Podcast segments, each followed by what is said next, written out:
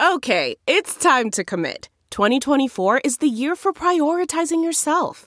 Begin your new smile journey with Byte, and you could start seeing results in just two to three weeks. Just order your at home impression kit today for only $14.95 at Byte.com.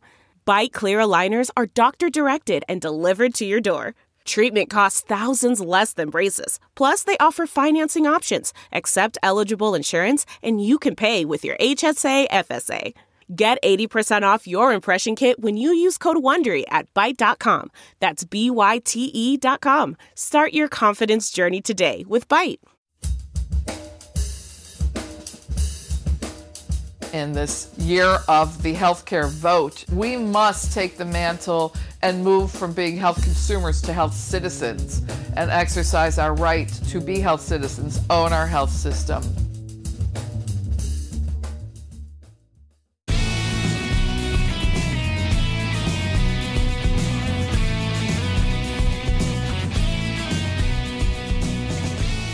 From Offscript Media, I am Matthew Zachary, and this is Out of Patience. Today's show is not a very special episode of Different Strokes, Facts of Life, Family Ties, Webster, or Blossom, but it is a very special episode nonetheless.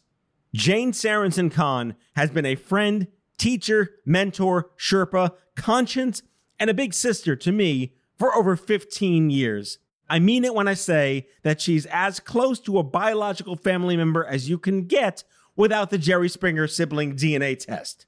My origin story of becoming a cancer advocate diverged in 2004 between the nonprofit sector and the then nascent and emerging digital health universe, which they called Health 2.0. And Jane was right there to welcome me, me, the freshman newcomer and token cancer guy in the space with the inflatable swimmies that I needed to jump down that rabbit hole. Did I mention that Jane is one of the world's foremost health economists with a Nostradamus level power for trend forecasting?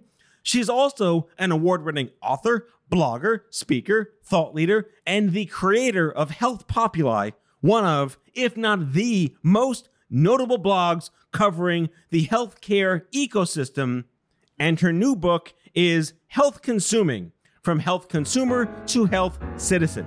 If you don't know the meaning of the word mishpach, you're about to find out. Enjoy the show. Jane, oh my goodness, it's so awesome to have you here on my new radio show because you've been on the old radio show. and in the epic band reunions of all epic band reunions. Unlike the Eagles, who said hell would freeze over, we never needed the hell to freeze over. and here we are, and I'm so excited to talk to you. Oh, amen to that, my brother. I'm so happy to be with you. We go way, way back. Like Stone Age, like Paleozoic Health 1.0 con stuff.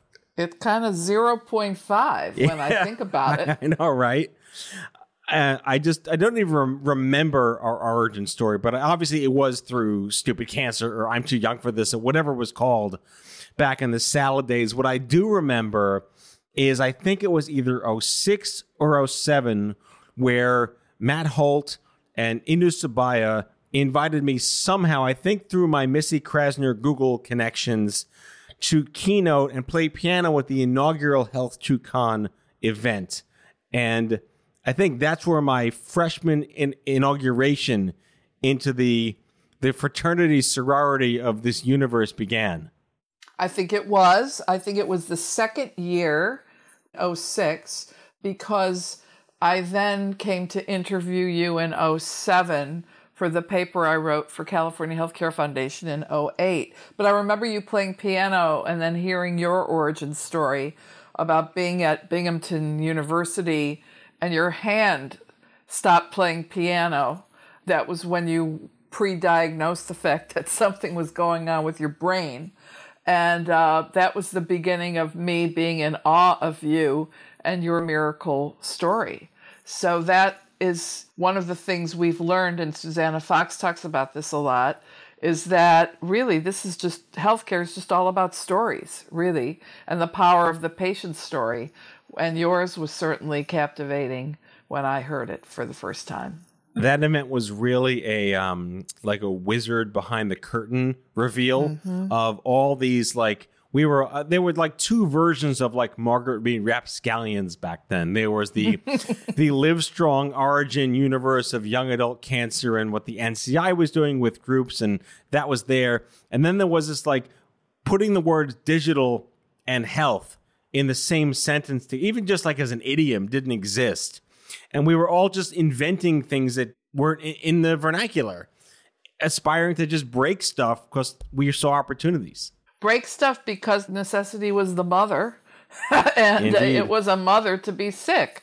So i mean in that era and i went back to that paper which you can still download online at chcf.org and Wow. it's free and it's old but it's a gem. Yes. Because it was really i can list some of the people i spoke with with you. So i spoke with jack barrette for that paper and he had just come out of yahoo groups health groups to start wego health at the moment.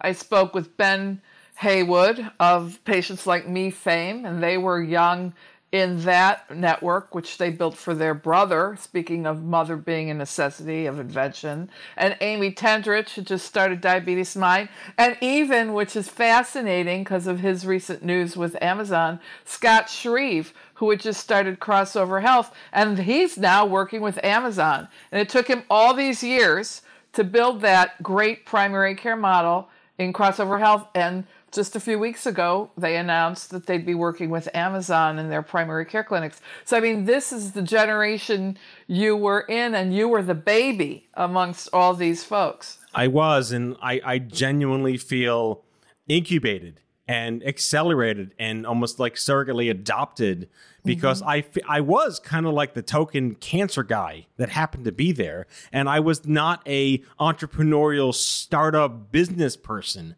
kind of like driving in both lanes over the last 15 16 years in the nonprofit and the private sector. I, I feel like I'm a unique byproduct of of all of these individuals who you mentioned and more. Yeah, and you were the identity of I'm too young for this, which really was so apropos because as you explained to me in that first lengthy conversation where I needed a, two Kleenex boxes for, you had said that you had fallen at your age of like 20 between pediatric cancer and adult cancer. And there was this gap, this hellish hole you fell into because the peds oncologists didn't want to see you really. They didn't know what to do with you. And the adult cancer specialists didn't know what to do with you. So you really did forge this this segment, this I'm too young for this segment of 18 to 24 year olds out of necessity and that great primal scream of Jesus Christ, I need help. Just as the Heywoods did for their brother and Amy did because she was diagnosed with type 1 diabetes when she was, you know, a woman. and Yeah.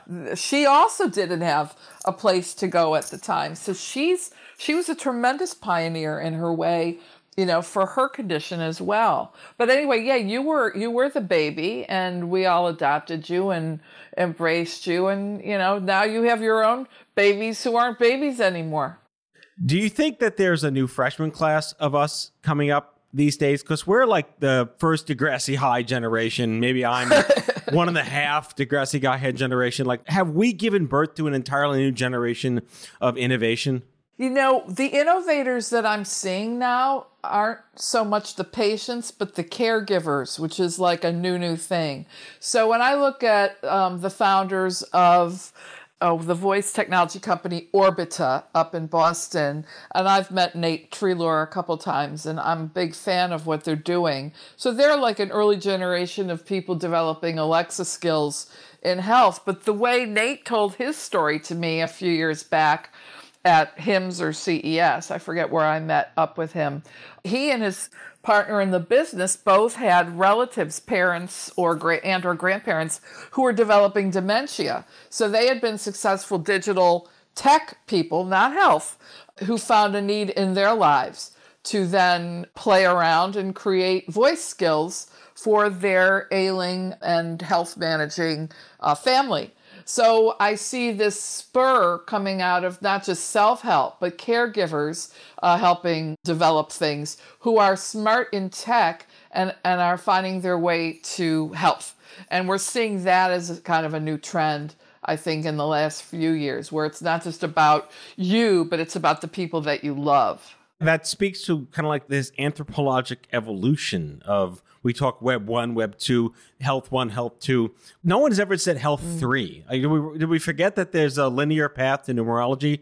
Like, what is, if there was a three in the Wikipedia of let's invent health 3.0, what, what does that mean in the wake of what we tried to be doing for 20 years? Yeah, in the Jane world, and the way I'm looking at the world now, looking back, because I was president at the beginning in caveman era, and here I am still at it. I see now that's all about connecting these pieces together. So, you know, here we are in the midst of the coronavirus pandemic. We should give people context for the moment in which we're speaking. It's uh, in calendar terms, uh, August 6, 2020, in the moment. And in the moment, we're burning up all over America with spreading virus, which, you know, who would have thought we'd be here six months ago, but we are. But one thing we've learned, and one of the gifts of the pandemic, has been that we actually know there are data of to describe us beyond our health care, but for our health, our mental health, our mood, our sex lives, the the mania we're all living, our retail receipts from you know buying groceries and all of that. And if we could just get interoperability together, which we are starting to, we can put together the social networking, the retail data, the healthcare claims data, the self generated data from my Oura Ring and my Apple Watch. And I mean, you should see what I've got on today. But, you know, I'm tracking lots of things and even my Pulse Ox device because I'm paranoid, you know, about keeping the virus at bay and measuring things. So I think we're in not a 3.0 era, but just the ecosystem era now. And we don't have to put a number on it because we're generating so much information across these different platforms and planes of existence that we can start to gather this data and make sense over it.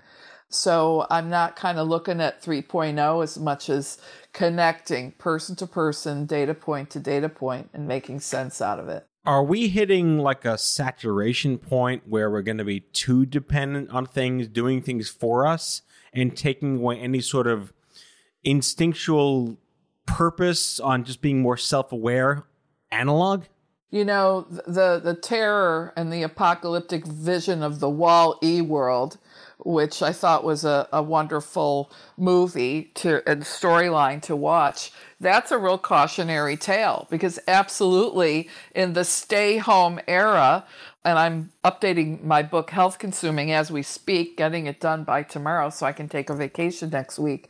But one of the cautions of the stay home alone together era, the quarantining, is the fear of going out so, you know, your generation and digital natives talked about fear of missing out. But now a lot of people, younger and older, have fear of going out for fear of contracting the virus. Not everybody, but it's a, there's a large cohort of people who are still quite, you know, uh, guarded. And so, yeah, we one, we have a risk of not connecting socially, and God bless Zoom and FaceTime and, you know, are talking over this platform right now because we can connect digitally. But I really do miss reaching out and hugging you. You know, I really love my Matthew Zachary hugs, and I can't have that right now. So I'm, I'm doing it now virtually. But I think we are at a risk. There's always risk in these things of being too digital. And in the pandemic, we have mental health reactions to that. You know, people spending too much time on technology. So there's a new social determinant of health that's emerging, which is, you know, too much tech making us uh, depressed in a lot of different ways. So, yeah, it's all in balance. You know, we have to remember who we are um, now there's another Disney illusion, Lion King, Simba. Remember who you are. so uh, it's it all comes back to Disney, man. Well, I mean, I, you brought up a word that's always been like this contingency in the, the vernacular of our bubble, which is the word consumer. Mm. And you know, when I was diagnosed in the 90s, and like we never talked about you being a consumer of health. Health just kind of happened to you. And there really were no opportunities for a patient to be considered a person. And the first time I heard consumer health, I'm thinking, you know, going to shop at Walmart or at Walgreens or going to shop at CVS. I'm just a consumer of toothpaste and whatever, whatever. And then I started hearing the phrase consumer oncology. And now you're using health consumption. Have we reached the point where that isn't maybe just words anymore, not jargon? Is there a a layperson way in which we can understand how the consumer whether it's a market of consumption you don't want to be consuming in, like chemotherapy, mm-hmm. or whether right. it's a market where you want to understand what the best retail product is, uh, you know, gene testing or or whatever your your watch or pill pill pack or whatever. Um, you know, where are we in that sense of how much you do have control over consumer choice versus how much you don't have control over consumer choice? Well, I use consumer, and I've used it for a long time as a health economist. As people were taking on more out of pocket payments, we saw generic drug price differentials of five, ten, twenty dollars in the 90s start to happen. And at that point, when I was working a lot with pharma companies, which is actually where I met Jack Barrette at a big pharma he was working with when he was at Yahoo, we were in the same meeting. And at that meeting, I was giving a talk about these copays so, uh, for prescription drugs, it's been fairly easy to think about being a consumer. You talked about CVS or Walgreens. And in fact, when we talk about retail health, in the 1.0 version of retail health, it was all about the pharmacy, you know, because you could be a consumer at the point of purchase and say, give me the generic before states or health plans mandated you got the generic first as step therapy or just to save to save the plan money. Well, now even if you're a cancer patient, you may have choice, not always, but you may be able to choose between one organization and another. You can certainly shop around for second opinions in places like Cleveland Clinic and Mayo Clinic and lots of other places. I have offered that virtually via phone calls and, uh, and a version of telemedicine for a long, long time, for many years. Not everything, of course, is consumable because we have this lack of transparency of price and quality and measurement. And the industry, that is, um, hospitals, have long held that as sort of proprietary information, even though we now have laws emerging throughout the US on greater transparency. But no, we're in a much greater era of health consumerism as we spend more out of pocket. And my latest riff on that and belief in, in this year of the healthcare vote in 2020 on November 3rd is that we must take the mantle and move from being health consumers to health citizens and exercise our right to be health citizens, own our healthcare, own our health system, and be self determining in that. So take back control. I'm morphing from my use of consumer to citizen in health because I think in the pandemic, we've learned a lot about why we are health citizens. We just don't realize it yet.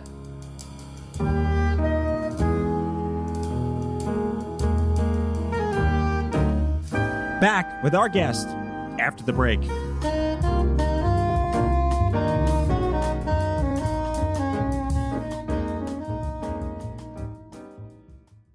The mm-hmm. Angie's list you know and trust is now Angie, and we're so much more than just a list. We still connect you with top local pros and show you ratings and reviews, but now we also let you compare upfront prices on hundreds of projects and book a service instantly. We can even handle the rest of your project from start to finish. So remember, Angie's list is now Angie, and we're here to get your job done right. Get started at Angie.com. That's A N G I, or download the app today. Delve into the shadows of the mind with Sleeping Dogs, a gripping murder mystery starring Academy Award winner Russell Crowe. Now available on digital. Crowe portrays an ex homicide detective unraveling a brutal murder he can't recall. Uncovering secrets from his past, he learns a chilling truth. It's best to let sleeping dogs lie. Visit sleepingdogsmovie.com slash Wondery to watch Sleeping Dogs, now on digital. That's sleepingdogsmovie.com slash Wondery.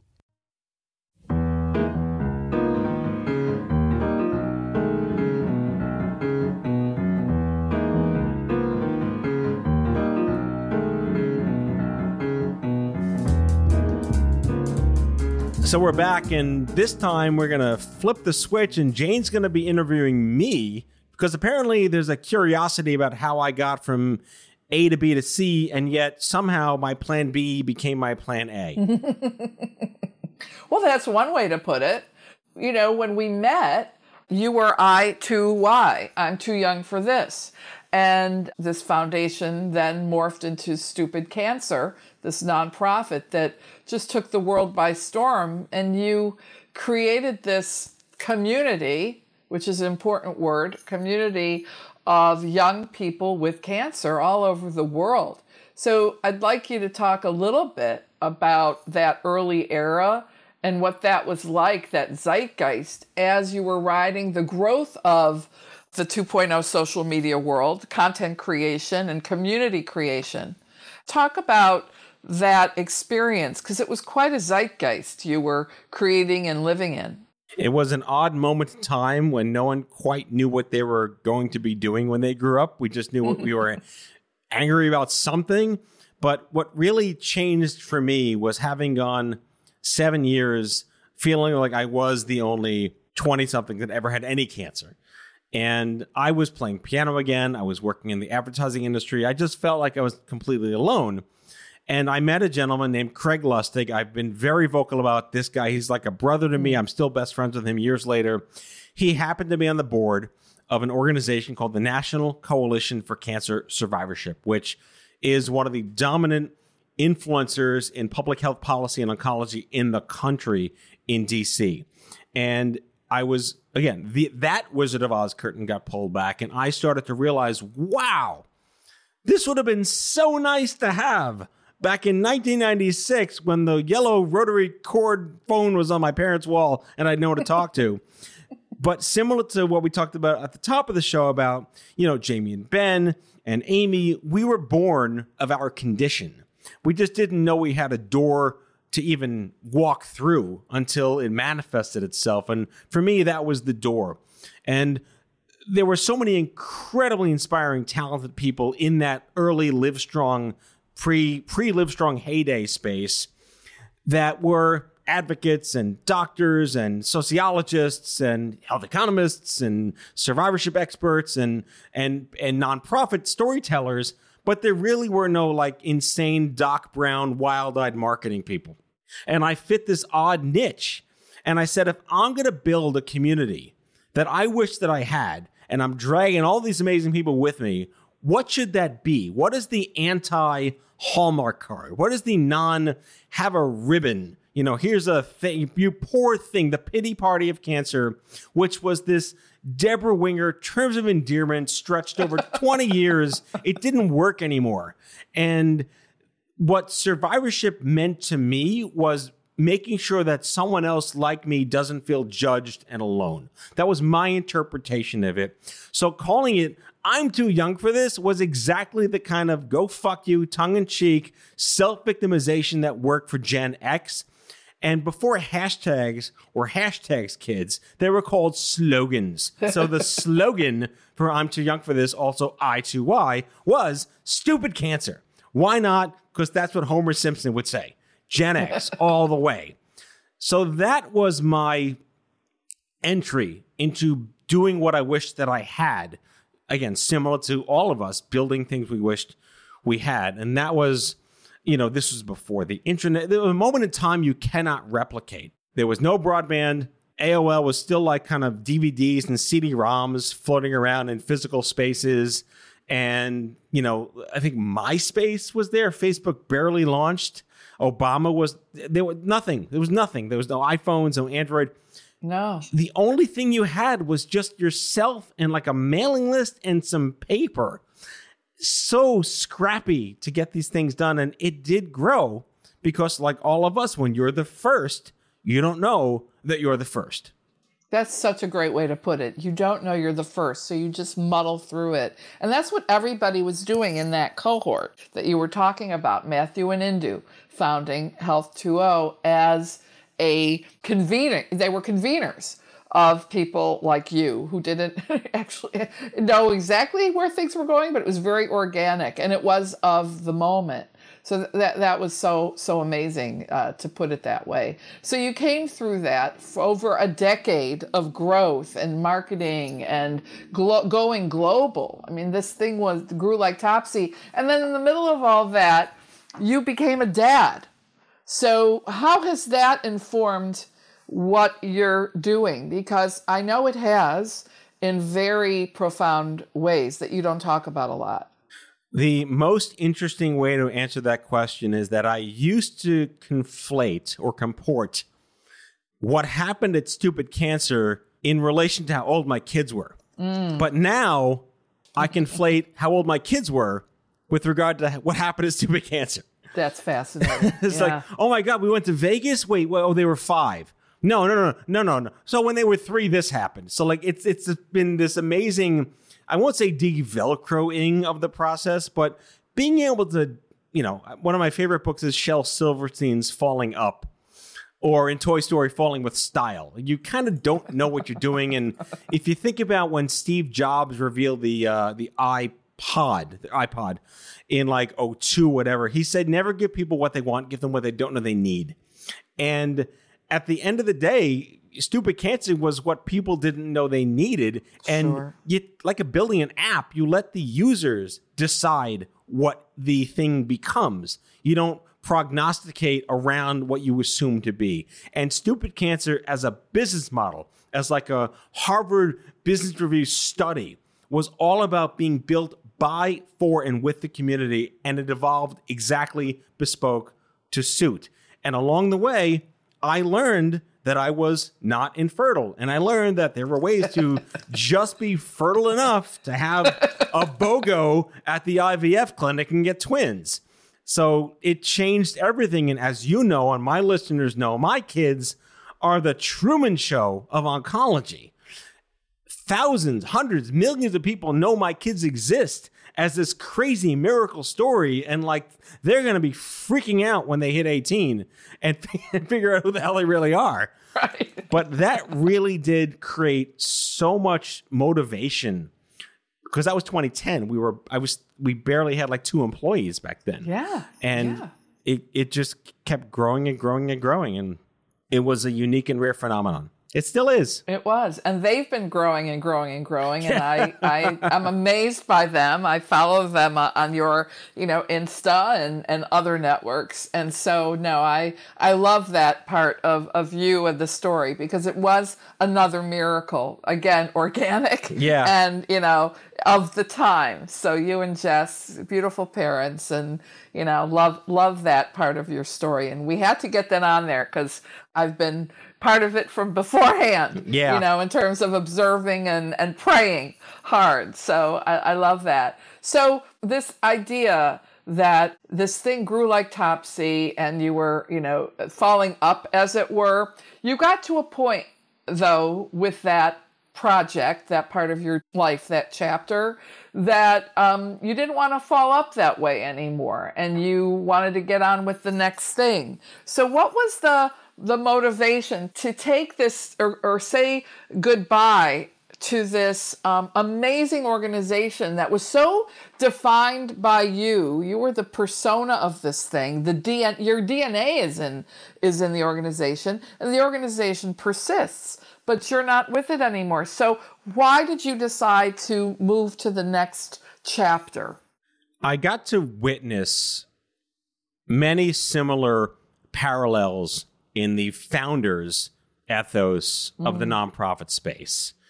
And there are very few founders in the nonprofit space that either are still here or manage to not decide to leave. They kind of stick around because it's their baby and that's how you want to belong to the cause you engendered. And I started to really see some of the inherent challenges, the the the, the cracks, you know, in the paint by staying too long, or maybe you're not wearing out your welcome, but I think the purpose of starting something is intended to let it go at some point. And it a combination of factors. I put a very well thought out uh, post on LinkedIn in November 2018, which like 90,000 people. I have no idea. Like it was insane lightning rod. I was not expecting the wonderful warm response. So thank you everyone that that did that. but you know, when I started this, I was newly married with no kids, off the heels of a fairly lucrative career, and I had nothing to lose. And I figured, what the hell? And as time went on, you get a little, you know, your knees don't maybe bend the same way, and there's a mm-hmm. little thing in your spine that didn't happen, and you're, you know, you get a little age, you kind of get older, and and at the same time, mm-hmm. you know, the job gets bigger, and success means growth. And I kind of like the Sisyphus part of building things. And fortunately, I consider what Stupid Cancer achieved with our partners in our community huge success because it did accomplish some significant public health milestones that were set out and set forth in the mid 2000s. So it really wasn't a mission accomplished per se, it was a mission accomplished with an asterisk. And I was very articulate in trying to rationalize this with myself because when do you put the flag in the ground and say, I did enough? When is enough? Dayenu, when it was enough, right? Right. to the Jews out there, Dayenu. That's right. That's right. So they had like four nodding heads on the radio. So I, I kind of built my own glass ceiling. I kind of didn't feel like I could break things anymore. And my dad gave me this wonderful little like like statement, which is like moving on is hard, but knowing when is harder. And That's a gift. That what a great thing. yeah, thank That's you. That's a great mantra. Mm-hmm. Thanks, Dad. But like it just all the things kind of hit at the right time. You know, not just nothing was obviously behind the scenes hunky dory. It was great. There were lots of confluences of different things, and Yeah. I just had to make a decision. And I called Jess and I said I got to go, and she's like, "What took you so long?" So I knew I knew it was the right time to to step down and uh, place it in very capable hands, uh, which is where it is right now. Absolutely. So so so fascinating. So, you know, you're always jumping into something that doesn't exist or it's a disruptive moment. So now we're in the midst of the pandemic. The advertising industry is falling apart, the media industry is falling apart, and the entertainment industry is falling apart. You know, witness Disney and AMC movies and and then the rise of Netflix and streaming at home.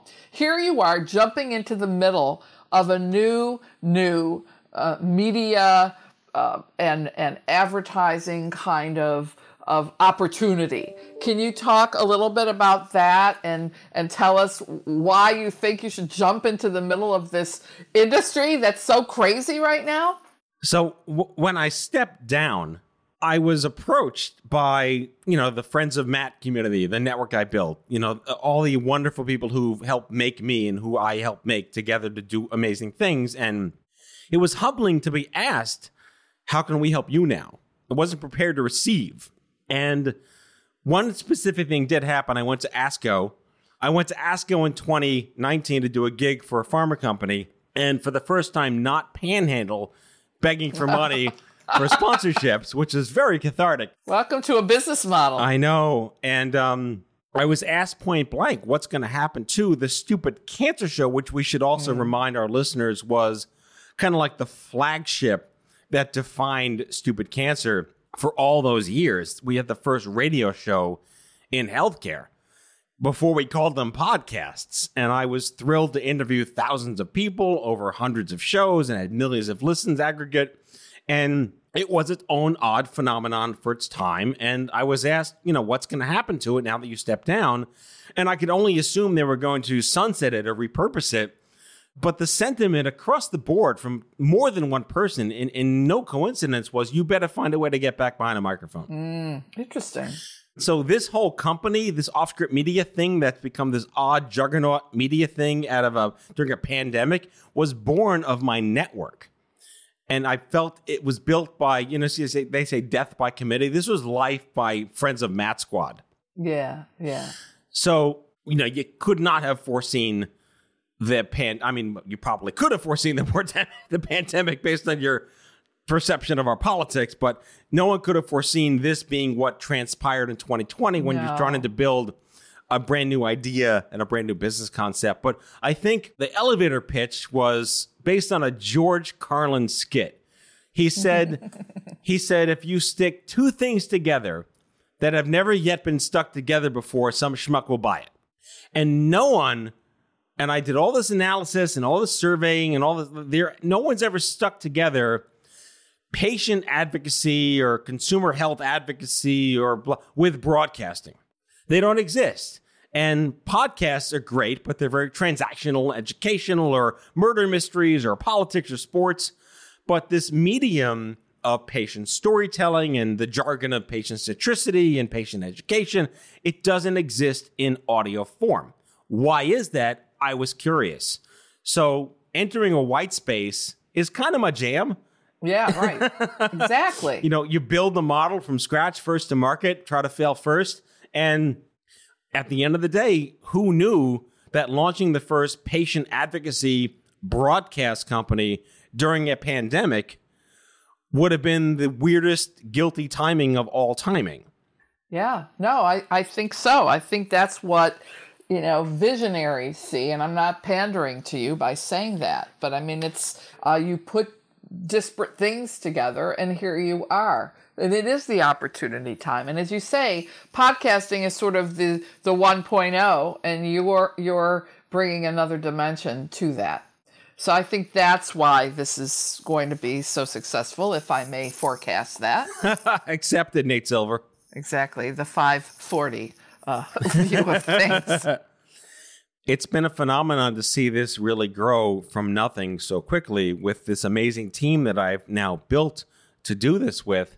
But the desire to appreciate the value of, of what like single sensory audio, we're videoed out. I believe yeah.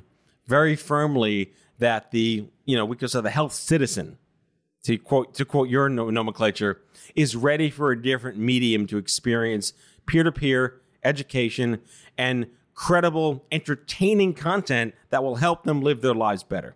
Mm-hmm.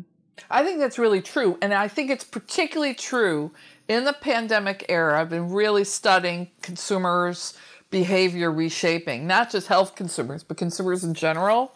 And I think there is this video sort of overload now. We're seeing even younger people uh, putting that down and saying, I want real relationships uh, and not just digital ones. And so it, it does bring us back to that great era of radio that I remember growing up. My father, you know, driving around in the car listening to the early era of talk radio, but with some real resilient or not resilient engaging content and you talked about entertainment and you're right in this era of over information in healthcare we need to entertain each other. We need to find joy in all this.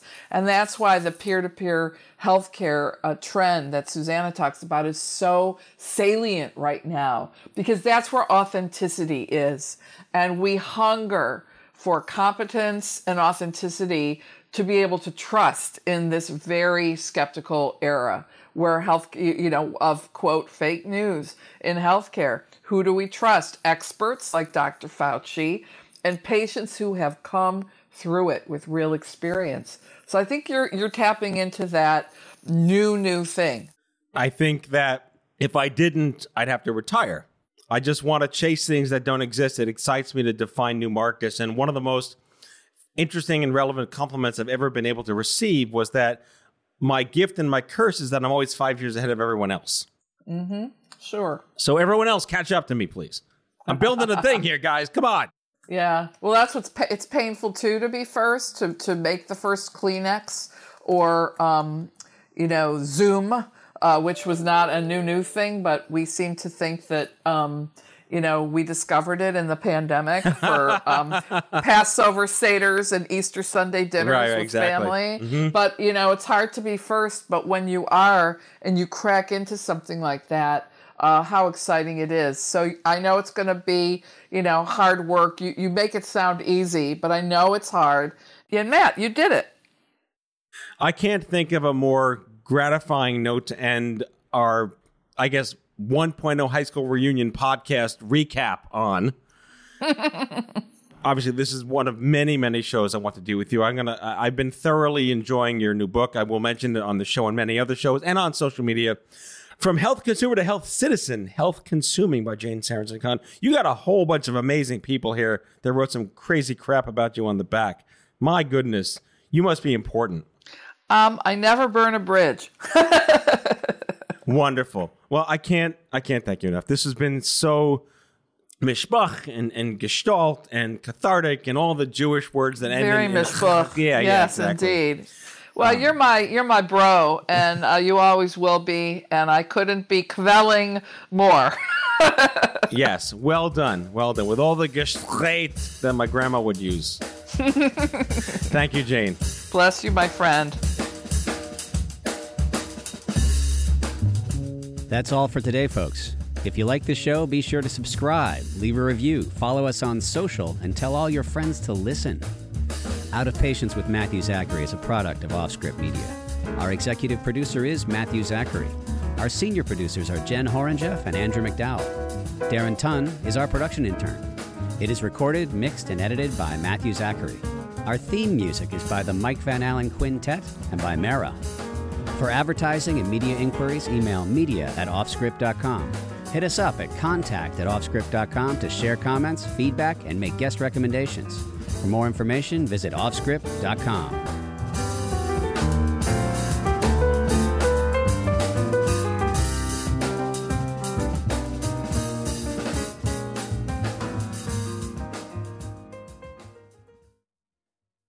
One, two, three, four. Those are numbers. But you already knew that. If you want to know what number you're going to pay each month for your car, use Kelley Blue Book My Wallet on Auto Trader. They're really good at numbers. Auto Trader.